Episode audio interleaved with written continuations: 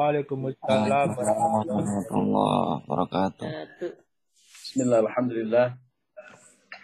الحمد لله الذي أمرنا الاعتصام بحبل الله متين. صلاة والسلام على سيد المرسلين محمد وعلى آله وأصحابه المجاهدين الطاهرين أما بعد.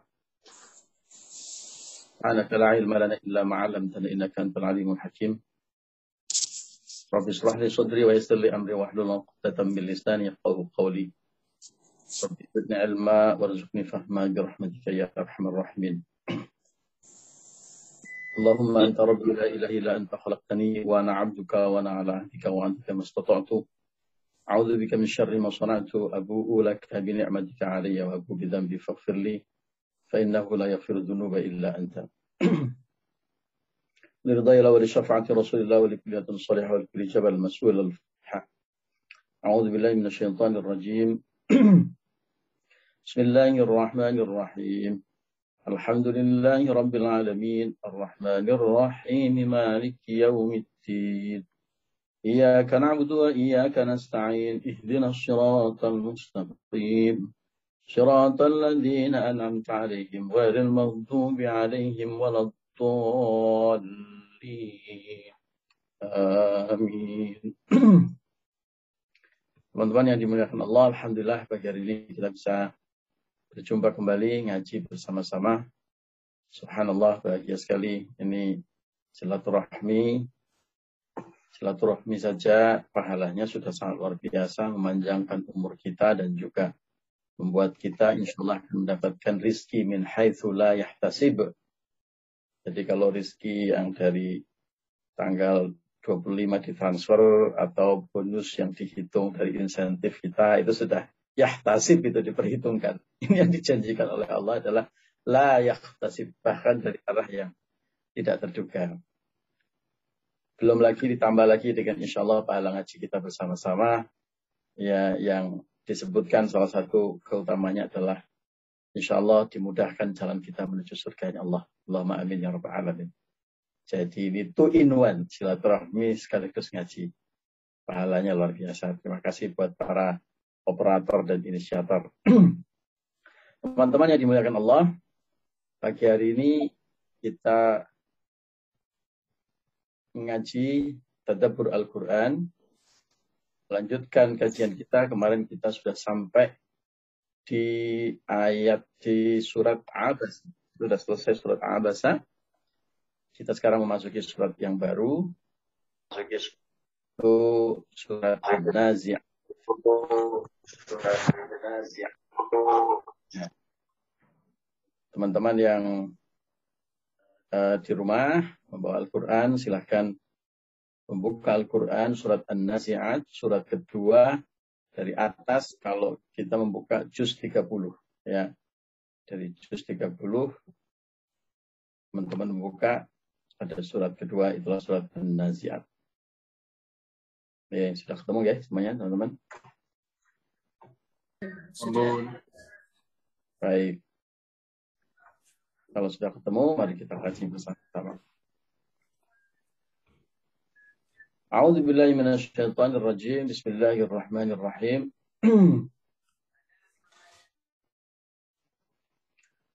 والنازعات غرقا والناشطات نشطا فالسابحات سبحا فالسابقات سبقا فالمدبرات أمرا Lima ayat pertama ini para ahli tafsir sepakat sebagai satu paket. Sebagai satu paket yang membicarakan tentang satu topik. Nah, topiknya ini berbeda pendapat. Ya. Yang jelas para ulama sepakat bahwa surat ini diturunkan dalam periode Makiyah. Ya, di era Mekah. Pada saat Kanjeng Nabi belum hijrah ke Madinah. Ya, masih di kota Mekah. Kita tahu bahwa surat-surat Makiyah itu adalah surat-surat yang membicarakan tentang pokok-pokok keimanan. Dan di antara pokok-pokok keimanan itu adalah iman terhadap hari akhir, iman kepada datangnya kiamat, iman tentang hal-hal yang gaib. Ya, ini pokok. Nah, kalau orang tidak beriman kepada yang yang hal yang gaib, apa bedanya dengan orang yang tidak beriman? Nah, hal yang gaib itu yang nggak terlihat. Kalau yang terlihat oleh mata, semua orang pasti melihat ya. Eh, itu ada Tugu Monas yang tinggi menjulang, ada di Jakarta tepatnya. Semua orang yang melihat itu akan percaya. Namanya melihat fisik di depan mata. Nggak perlu orang yang beriman untuk melihat itu, untuk mengatakan itu Monas itu ada. Ya. Tapi untuk mengatakan bahwa Allah itu ada, hari kiamat itu hak, pasti akan datang. Hal-hal yang gaib seperti malaikat, ya itu akan datang, itu nyata, ya itu butuh keimanan. Nah itu pokok-pokok keimanan itu yang pertama kali dibangun oleh uh, Allah, mengutus malaikat Jibril dan mengutus kanjeng Nabi di muka bumi ini pada periode Makkah. Fondasinya dibangun pada periode Makkah. nah, lima ayat pertama ini berbicara satu topik. Hanya topiknya masing-masing uh, ulama berbeda pendapat. Paling tidak ada tiga pendapat terkait dengan topik di lima ayat pertama ini. Topik yang pertama yang dipercaya oleh mayoritas ulama. Ya, jumhur ulama berpendapat bahwa ini sedang berbicara tentang malaikat-malaikat Allah. Ya, nanti kita akan belajar bersama-sama secara detail bagaimana pelajaran tentang malaikat Allah ini. Ya. Topik yang kedua, ada sebagian ulama berpendapat ini sedang berbicara tentang bintang-bintang di langit. Ya. Salah satu ulama yang berpendapat tentang bintang-bintang di langit ini adalah ulama-ulama modern. Ya, beberapa ulama modern berpendapat tentang ini berbicara tentang topiknya bintang-bintang di langit. Ada juga yang berpendapat ini adalah topik tentang serunya peperangan, ya, suasana di peperangan, episode peperangan. Wallahu alam bisawab. Tapi mari kita mengkaji tafsir dari sisi jumhur ulama. Ya, pendapat mayoritas ulama yaitu yang berbicara tentang ini topik malaikat, tentang malaikat. Ya. Bagaimana malaikat diceritakan dalam lima ayat ini? Di ayat pertama Allah berfir Allah berfirman, "Wan nazi'ati gharqa." An-nazi'at itu adalah seseorang atau zat atau sesuatu yang mencabut nazi'at. Ya. Dan mencabutnya itu gharqa. Gharqa itu sama maknanya dengan gharik. Gharik itu artinya tenggelam.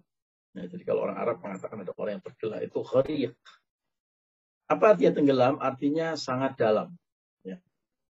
Kalau airnya nyemak-nyemak, kira-kira bisa tenggelam orang nggak? bisa ya. Ada berita misalnya, uh, dia tenggelam di air yang nyemak-nyemak. Ya nggak ada yang percaya. Maksud tenggelam di air yang nyemak-nyemak. Tenggelam pasti airnya dalam. Ya. Makna selain tenggelam itu gharib, ya. Itu juga berarti kalau ada seseorang yang menarik anak panah, uh, busur panah, ya. Bagaimana orang menarik busur panah itu? Anak panahnya ditarik di busur itu agar agar anak panahnya terlontar dengan keras pasti orang akan menarik dengan sangat kencang, sekuat-kuatnya. Ya. Nah, Pak Cita itu pemanah itu. Cuma nggak tahu apakah sekarang masih memanah di lapangan panah atau memanah hati gitu ya, saya nggak tahu. Yang jelas itu orang kalau memanah itu pasti menarik dengan kuat. Kalau menariknya pelan-pelan, apa yang akan terjadi?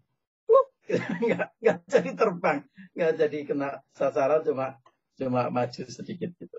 Nah, maka bisa dimanai Gharqa itu bermakna sesuatu yang sangat dalam. Dan karena dalam, maka kalau dengan disambung dan kalimat dicabut, maka dicabutnya dengan sesuatu yang sangat keras, dengan effort atau usaha yang sangat luar biasa. Ya. Maka kemudian tafsirnya atau terjemahnya adalah demi malaikat. Ini kalimat sumpah. Ini masih uh, wa yang artinya uh, Eh, dalam kalimat normal itu berarti dan ini kalau dalam kalimat tertentu ini bisa berarti huruf kasam atau huruf untuk bersumpah. Ya, tandanya salah satu tanda ini dan atau ini demi, ya, dikasih, di, di, dikasih tahu di harokat kata belakangnya. Ya, kalau harokatnya i, ya di kasroh itu salah satu tanda jer. Nah, kalau wa di depan dan kok bawahnya jer atau di kasroh itu artinya demi, bukan da.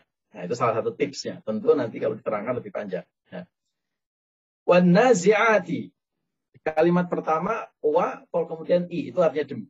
Ya, nazi'ati berarti demi sesuatu, dalam hal ini adalah malaikat, yang tadi adalah tema yang paling banyak di uh, apa namanya sepakati oleh para ulama.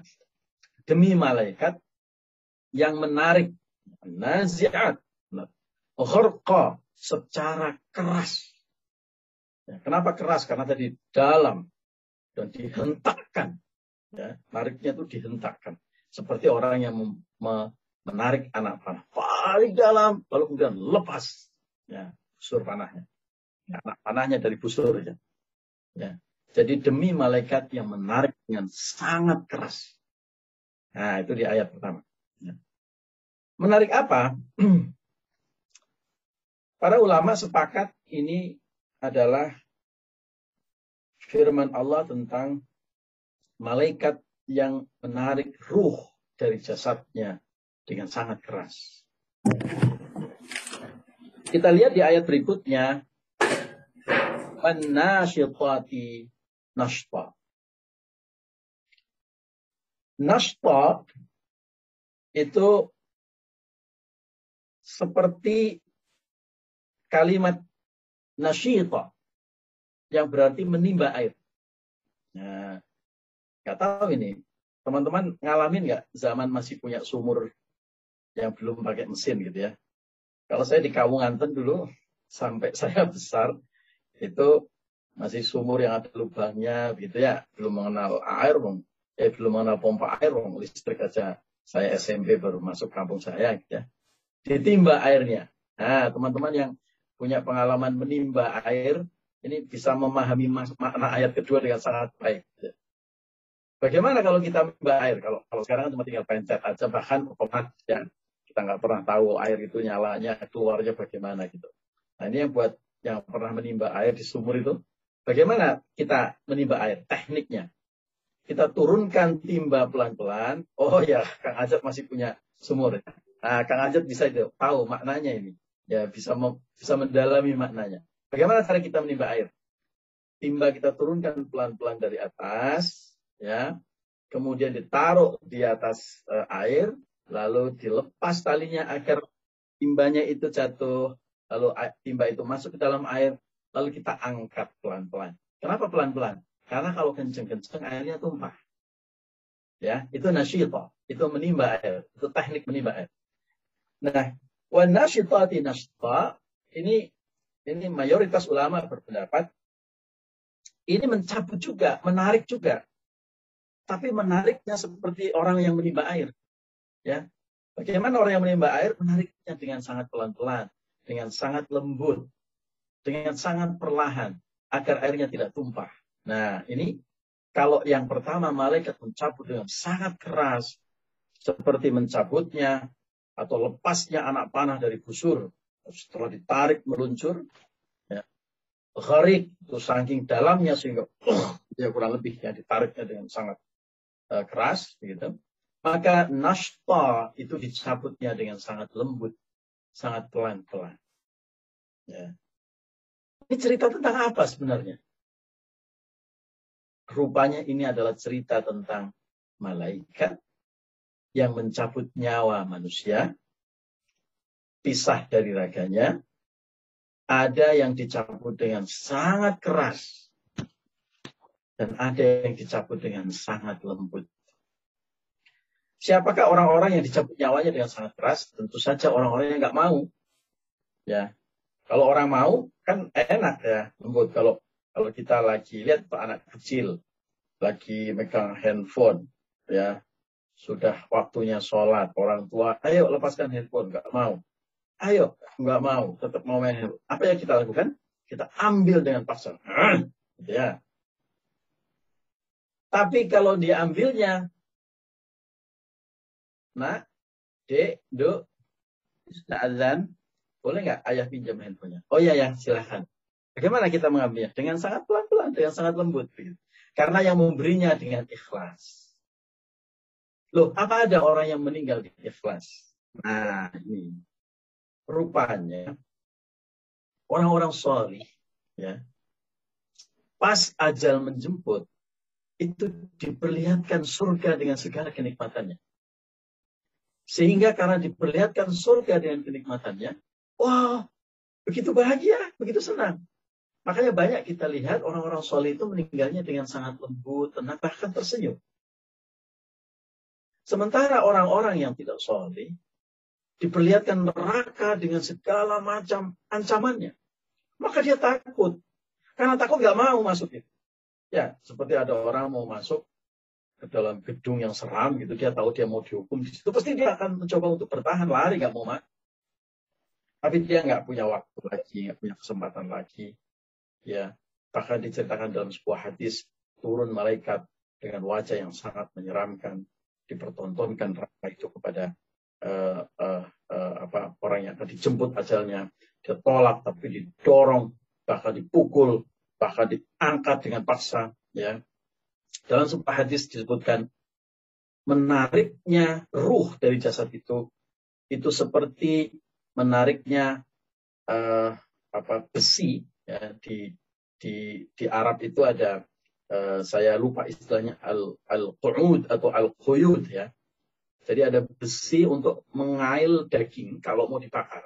Ya mungkin seperti seperti pancing begitu ya, tapi besar ya karena itu daging mau dibakar itu modelnya di, di, di kail gitu, terus dibawa ke bara api, nanti kalau sudah matang diangkat. Nah, bayangkan besi ini dimasukkan ke dalam daging pasti ini yang sangat tajam, ya. Kemudian karena sangat tajam bentuknya seperti pancing, kalau kita ambil pasti dagingnya akan koyak.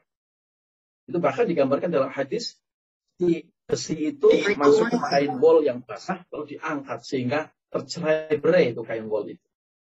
Begitulah gambaran orang-orang yang tidak solih ketika diambil ajalnya, ketika diambil ruhnya dari badannya, ketika dia meninggal. Sakitnya luar biasa dan sangat mengerikan. Dan takut dia.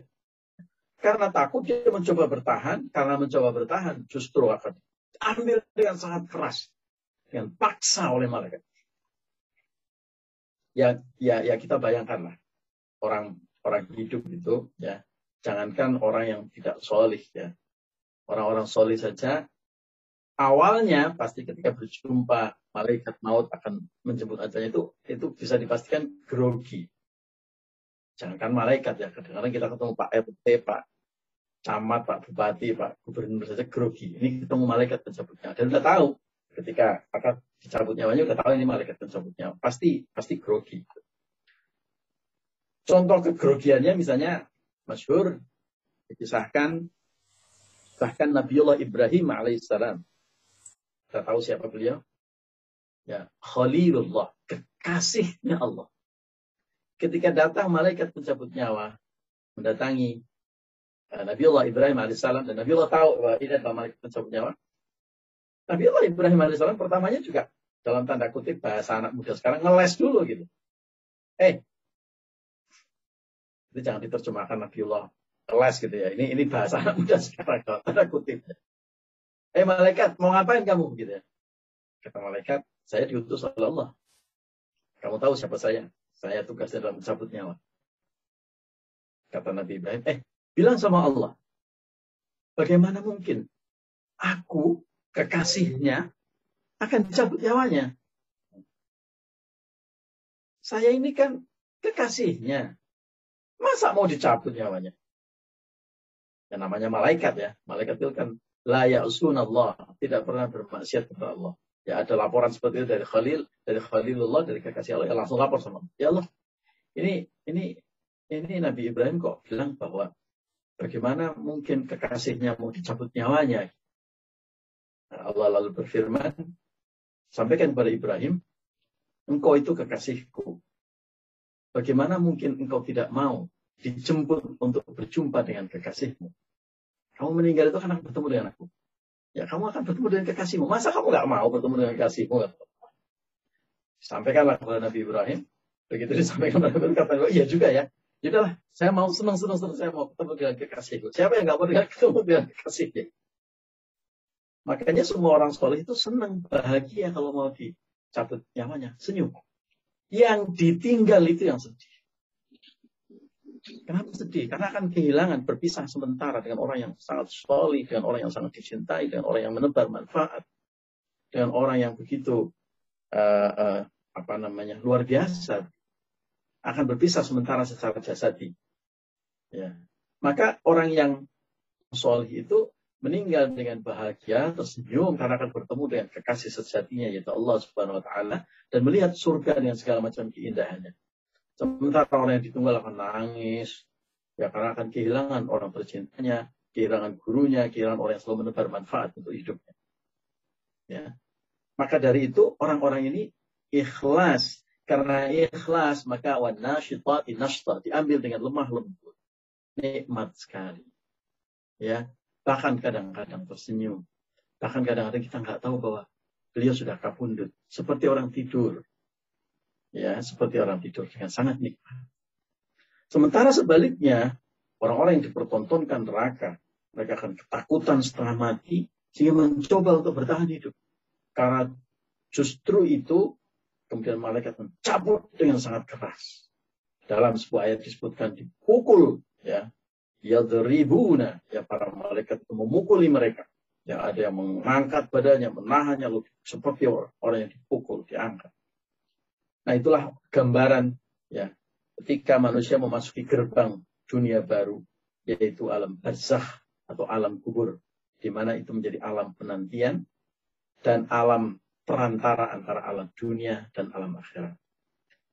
Semua yang kita ceritakan tadi, yang kita sampaikan tadi itu semuanya gabungan antara yang kita lihat secara fisik dan juga keimanan yang sifatnya non fisik, ghaib, Ya, ini persoalan iman.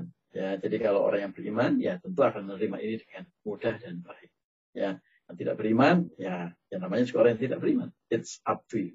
Ya, ini sedang berbicara tentang surat An-Nazi'at ayat 1 sampai 5. Kita sampai di ayat kedua, gambaran malaikat yang mencabut nyawa dengan sangat keras dan ada malaikat yang mencabut nyawa dengan sangat lemah, lembut dan penuh kasih sayang. Itulah orang-orang yang beriman dan beramal soleh. Kita lanjutkan di ayat ketiga. Wasabihati sabha. As-sibahah itu renang. Ya. Jadi kalau Anda suka renang, ya, itu namanya sibahah. Ya. Sabaha itu itu uh, seperti orang yang renang. Bagaimana orang yang renang? Orang yang renang ada nggak orang yang renangnya itu pelan-pelan gitu. Kalau pelan-pelan tenggelam nanti dia. Umumnya orang yang renang itu akan melesat dengan kencang agar dia tidak tenggelam. Ya. Itu itu filosofi orang yang berenang. Maka sabha itu berarti cepat. Ya. Siapa yang cepat? Malaikat. Wasabihati. Sabha bergerak dengan sangat cepat. Ada yang menerjemahkan turun. Ya, turun dengan sangat cepat. Kenapa malaikat bergerak dengan sangat cepat? Pertama, malaikat terbuat dari cahaya. Ya, kita tahu cahaya adalah material yang paling bergerak paling cepat. Berapa kecepatan cahaya? Uh, Mas Aziz, nah ini Mas Aziz yang masih muda, pasti tahu ini pelajarnya Einstein. Ya, kalau tidak salah 300 ribu kilometer per per detik atau per jam. Ya. 300 ribu kilometer per detik per detik. Nah ini yang jawab malah Pak Bansar ini gimana ini anak-anak muda ini? Terima kasih Pak Bansar ya. Itu jauh lebih cepat dari kecepatan suara. Tiga kali lebih cepat daripada kecepatan suara. Betul ya Pak Bansar ya? Makanya kadang-kadang kalau suara itu Pak Cita nanti balasnya dari jauh lama gitu cita cita cita cita nah, itu karena suara gitu tapi kalau cahaya wus langsung cepat malaikat terbuat dari cahaya sehingga kalau dia bergerak, pasti sangat cepat. Ini logik ilmu pengetahuan saja itu sudah sangat mudah memahami. Apalagi kalau ditambah dengan keimanan. Ya, logik ilmu pengetahuan saja sudah bisa menjelaskan. Ya. Yang kedua, kenapa malaikat bergerak dengan cepat? Karena malaikat itu adalah zat yang layak sunallah. Ya, tidak pernah bermaksiat kepada Allah. Kalau mendapatkan perintah dari Allah, wow itu kencang sekali, cepat sekali. Dan istiqomah. Ya. Yang suka leti-leti kan manusia. sudah sudah diperintahkan sholat, gitu ya, masih saja asik main handphone, masih saja asik ini dan itu. Gitu. Ya Allah, ya. Itu itu manusia. Memang manusia itu up and down. Imannya itu yazid, wayang terus. Kadang naik, kadang turun. Kalau tanggal muda, oh, ya tanggal muda imannya naik atau turun? Lagi duitnya banyak, ya. Uh, waktunya jalan-jalan, ya. menikmati ini dan itu, gitu ya. Begitu tanggal tua minggu keempat, ya Apalagi minggu keempatnya di ujung tanggal betul. Oh, itu sholatnya kenceng. Ya Allah, turunkanlah rizkimu ya Allah. Yang di atas turunkan ke bawah. Yang jauh dekatkan. Yang di dalam bumi keluarkan. Kita doanya sudah indah sekali. Itulah manusia. Yazid banyak. Tapi kalau malaikat tidak mengenal waktu.